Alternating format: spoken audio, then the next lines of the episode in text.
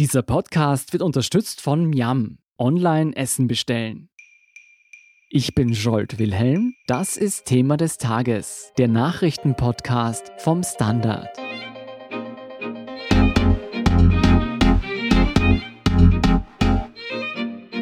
Seit Wochen befindet sich Österreich nun im Ausnahmezustand, auch aus politischer Sicht. Während die Regierungsparteien ÖVP und Grüne präsenter sind denn je, kämpft die Opposition um Aufmerksamkeit.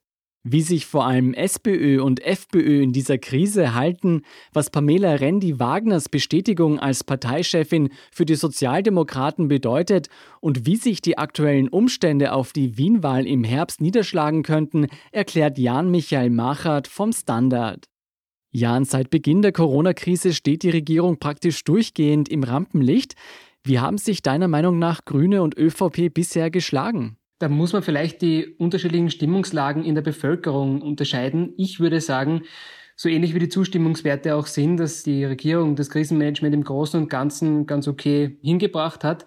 Also das merkt man auch an den Zustimmungswerten für ÖVP und Grüne. Was die Partei von Kanzler Sebastian Kurz angeht, die inzwischen an der absoluten schrammt. Die Grünen konnten auch zulegen und sind inzwischen auf dem Niveau von der SPÖ. Also kann man auf jeden Fall sagen, dass das, was die Regierung gemacht hat, insgesamt bei der Bevölkerung gut angekommen ist. Weniger zufrieden werden wahrscheinlich die sein, die ein Unternehmen haben und auf Wirtschaftshilfen warten müssen oder auch keine bekommen haben bis dato oder Menschen, die arbeitslos geworden sind oder überzogene Strafzahlungen zahlen mussten, weil sie auf einer Parkbank gesessen sind und den ein Meter Abstand nicht eingehalten haben und dann vielleicht unrechtmäßig Geld zahlen mussten. Aber insgesamt würde ich sagen, dass das Krisenmanagement der Regierung bis auf ein paar Schnitze eigentlich ganz gut gelaufen ist. Was ich hier vielleicht anlasten würde, ist das laute Schweigen zum Corona-Hotspot Tirol, wo eigentlich bis heute nicht wirklich die Regierung sozusagen sehr viel dazu gesagt hat oder die Aufklärung, sage ich jetzt mal, gefördert hat. Von den für gewöhnlich hitzigen Debatten zwischen Regierung und Opposition bekommt man zumindest von außen betrachtet eher wenig mit.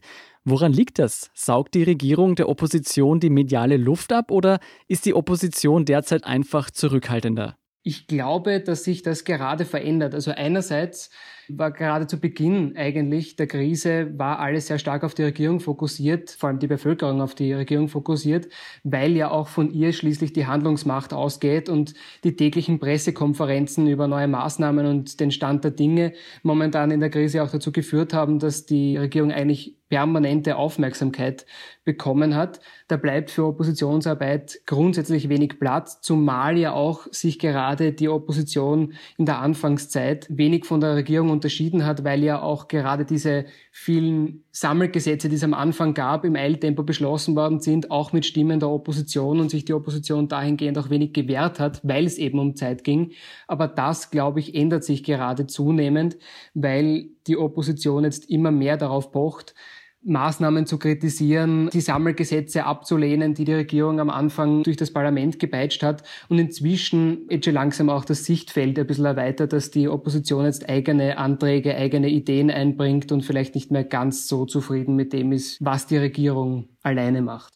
Dann sehen wir uns vielleicht zuerst mal die FPÖ an, nachdem sie ja vor einem Jahr noch selbst in der Regierung war. Wie würdest du die Arbeit und das Auftreten der FPÖ derzeit beschreiben? Ich würde sagen, die FPÖ hat sich so ziemlich schwer getan wie jede andere Oppositionspartei. Vielleicht mit dem Unterschied, dass gerade die FPÖ am Anfang von der Regierung eigentlich restriktivere Handlungen verlangt hat, als sie das eigentlich jetzt postuliert. Weil jetzt sagt eigentlich die FPÖ permanent, dass die Maßnahmen der Regierung viel zu weit gehen. Am Anfang war das genau umgekehrt. Als dann die Regierung sozusagen restriktiver wurde, hat die FPÖ damit eigentlich ihr Spielfeld verloren. Dadurch sozusagen ist die FPÖ nicht mehr wirklich aufgefallen. Jetzt sozusagen verschärft sich der Ton immer mehr. Also jetzt spricht die FPÖ vom Ständestaat, jetzt spricht sie von Stasi-Methoden, von Stasi-Manier besser gesagt.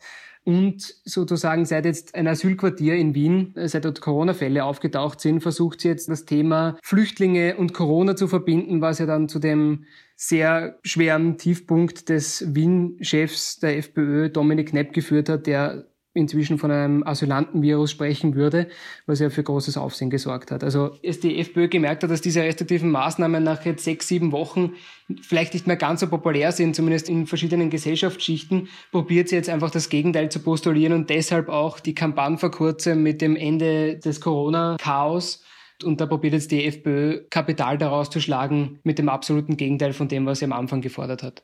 Das heißt, die FPÖ übt sich im Populismus.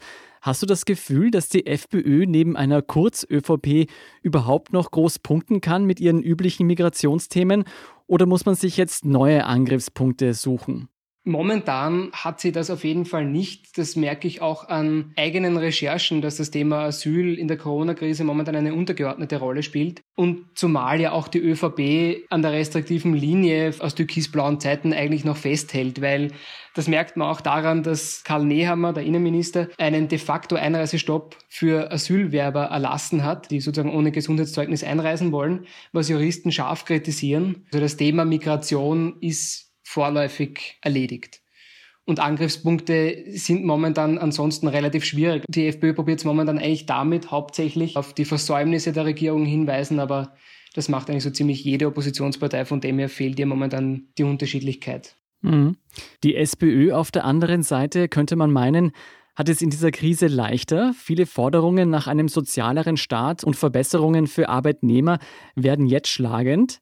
So super präsent wirkt die SPÖ aktuell allerdings auch nicht. Woran liegt das? Ist es nur den anfangs erwähnten Umständen geschuldet? Ich glaube, dass das mit zwei Dingen zu tun hat. Also einerseits natürlich mit der Überpräsenz der Regierung in der Krise, die aber jetzt langsam nachlässt und auch weiter nachlassen wird, desto weiter gelockert wird. Andererseits hat die Regierung eben auch auf Maßnahmen wie Kurzarbeit gesetzt, die linkere Parteien wie die SPÖ ebenfalls gut finden. Also das ist ganz grundsätzlich im Notfallprogramm auch sehr viel dabei gewesen, was die SPÖ genauso gefordert hat. Sprich, auch da fehlt dann die Unterschiedlichkeit und die Präsenz der SPÖ ganz grundsätzlich eben durch die Überpräsenz der Regierung. Mhm.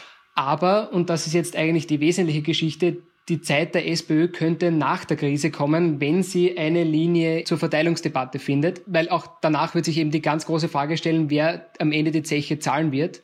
Und da könnte die SPÖ natürlich eine große Rolle spielen, gerade weil auch da die Regierung uneins ist. Stichwort Millionärssteuer die die Grünen gefordert haben und nachher zurückgerudert sind. Aber, und das ist vielleicht auch schwierig für die SPÖ, dass Kanzler Kurz in seinen letzten Reden vor allem angekündigt hat, dass jene Geld bekommen sollen, die in der Krise die Gesellschaft am Laufen gehalten haben, also die Pflegerin, die Supermarktkassiererin und so weiter. Und das ist eigentlich genau die Klientel, für die die SPÖ eigentlich da sein möchte. Und da probiert eigentlich schon Sebastian Kurz sehr schnell der SPÖ das Wasser abzugraben. Mhm. Viel debattiert wurde auch die innere Uneinigkeit der SPÖ. Heute Mittwoch wurde das lang erwartete Ergebnis der SPÖ-Mitgliederbefragung veröffentlicht. Da ging es ja vor allem um die Führungsrolle der Pamela Rendi-Wagner.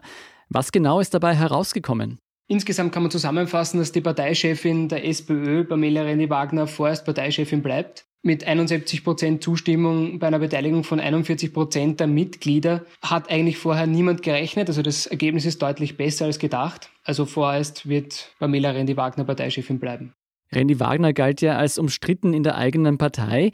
Wie muss man sich dieses Ergebnis erklären? Vermutlich, das glaube ich schon, dass es naheliegend ist, dass momentan niemand in der Partei eine größere Personaldebatte vor der Wien-Wahl anstrengen möchte. Also es gab ja auch schon kritische Stimmen, dass Pamela Rendi-Wagner das überhaupt gemacht hat, also diese Mitgliederbefragung plus die Frage nach ihrem Vorsitz. Und ich glaube einfach, dass der hauptsächliche Grund war, warum auch Parteikritiker ihr schlussendlich die Unterstützung zugesagt haben oder sie vermutlich jetzt auch unterstützt haben, um eben diese größere Personaldebatte noch dazu während einer Krise nicht weiter anzustrengen, zumal ja es sozusagen für die SPÖ gerade um Wien geht und die Bastion gilt gegen vermutlich stärkere ÖVPler und vermutlich gegen stärkere Grüne zu verteidigen, wenn man insgesamt schlagkräftig bleiben möchte. Ist damit die Debatte um einen möglichen Rücktritt oder einer möglichen Neubesetzung der Parteispitze komplett vom Tisch? Ich würde sagen, nein. Vorläufig ja, insgesamt aber nicht, weil das Ergebnis, würde ich jetzt einmal sagen, zu viel für ein Ende ist und zu wenig, um langfristig zu bleiben. Die Kritik an ihr sozusagen, beziehungsweise die Kurslosigkeit der Partei, die unter ihr eine Fortsetzung gefunden hat, die bleibt ja dennoch. Und wenn sie dann nicht relativ bald eine Antwort darauf findet, wird es vermutlich auch weiterhin dabei bleiben, dass sie auf Zeit Parteichefin ist. Was bedeutet das nun für die Zukunft der SPÖ insgesamt? Denkst du, sie wird sich jetzt wieder stärker profilieren können? Das hängt ganz davon ab, ob sie zu einer Linie findet. Ich meine, damit hat sich die SPÖ eigentlich schon vor der Krise schwer getan und das wird nach der Krise nicht viel leichter. Das hat man auch gestern gesehen beim Auftritt vom burgenländischen Landeshauptmann Hans-Peter Doskozil, der gestern der 30-Stunden-Woche, die die Parteichefin erst am 1. Mai gefordert und postuliert hat, keine Absage erteilt, aber er hat gesagt, er ist sehr unglücklich mit dieser Debatte und hat stattdessen seinen 1700 Euro Mindestlohn vorgeschlagen, den es im Burgenland für Landesbedienstete gibt.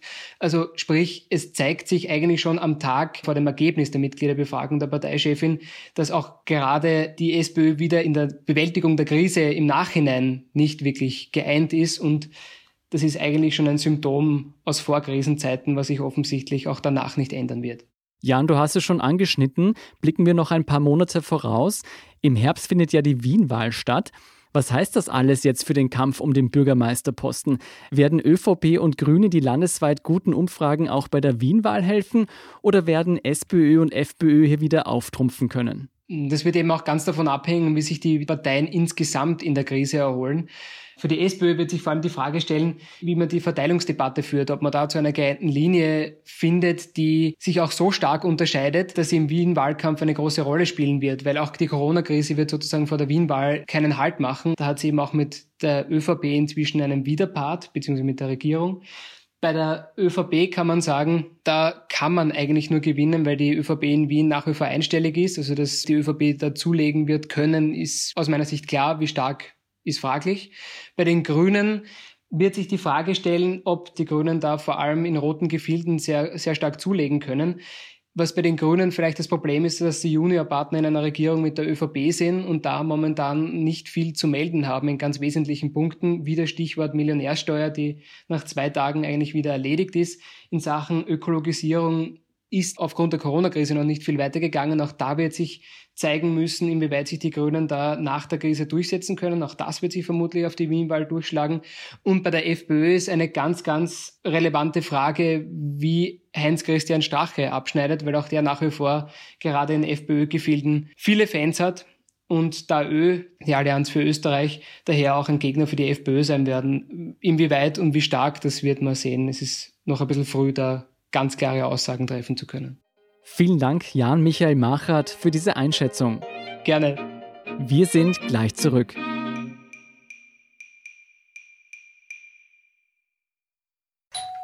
Ah, der Klang, wenn die Leibspeise vom Lieblingsrestaurant ankommt. Und damit ihr auch in Zukunft liefern können, bestelle ich jetzt umso mehr. Jetzt heißt es Hashtag Zusammenhalten. Gemeinsam mit dir stehen wir unseren Restaurants bei. Bestell dein Essen online, lass es dir liefern oder hol's vor Ort ab oder kauf Gutscheine. Hauptsache, du unterstützt dein Lieblingsrestaurant. Eine Aktion von Miam. Weitere Infos unter www.miam.at. Und hier sind noch weitere aktuelle Nachrichten. Erstens, mit mehr als 32.000 Opfern haben die Briten mittlerweile mehr Corona-Tote zu verzeichnen als alle anderen europäischen Länder. Noch düsterer sieht allerdings die Lage in den USA aus. Hier geht es bei knapp 1,2 Millionen Infizierten bereits in Richtung 70.000 Tote. Trotz dieser besorgniserregenden Entwicklung prüft US-Präsident Trump nun aufgrund wirtschaftlicher Interessen die Auflösung der Corona-Arbeitsgruppe der Regierung. Zweitens, einen Klima-Corona-Deal von der österreichischen Regierung fordern fast 100 NGOs und über 500 Wissenschaftler. Bei der Bewältigung der Corona-Krise gelte es gleichzeitig, eine drohende Klimakatastrophe abzuwenden. Drittens, laut EU steigen nur Polen und Luxemburg aus der Corona-Krise wirtschaftlich besser aus als Österreich. Weil die Infektionszahlen schnell gefallen sind, schrumpft die heimische Wirtschaft laut EU-Prognose heuer immerhin nur um 5,5 Prozent. Und viertens noch eine gute Nachricht für Fußballfans. Die deutsche Bundesliga startet Ende Mai wieder. Zum Schutz der Spieler sollen zuvor zweiwöchige Quarantänemaßnahmen gelten und es wird keine Zuschauer vor Ort in den Stadien geben. Wann die österreichische Liga weitergeht, ist hingegen noch offen. Mehr dazu und die aktuellsten Informationen zum weiteren Weltgeschehen liefert Ihnen wie immer der Standard.at. Um keine Folge von Thema des Tages zu verpassen, abonnieren Sie uns bei Apple Podcast oder Spotify. Alle Infos dazu finden Sie auf abo.derstandard.at und dst.at/supporter. Ein großes Dankeschön an dieser Stelle auch von meiner Seite. Ich bin Jolt Wilhelm, Baba und bis zum nächsten Mal.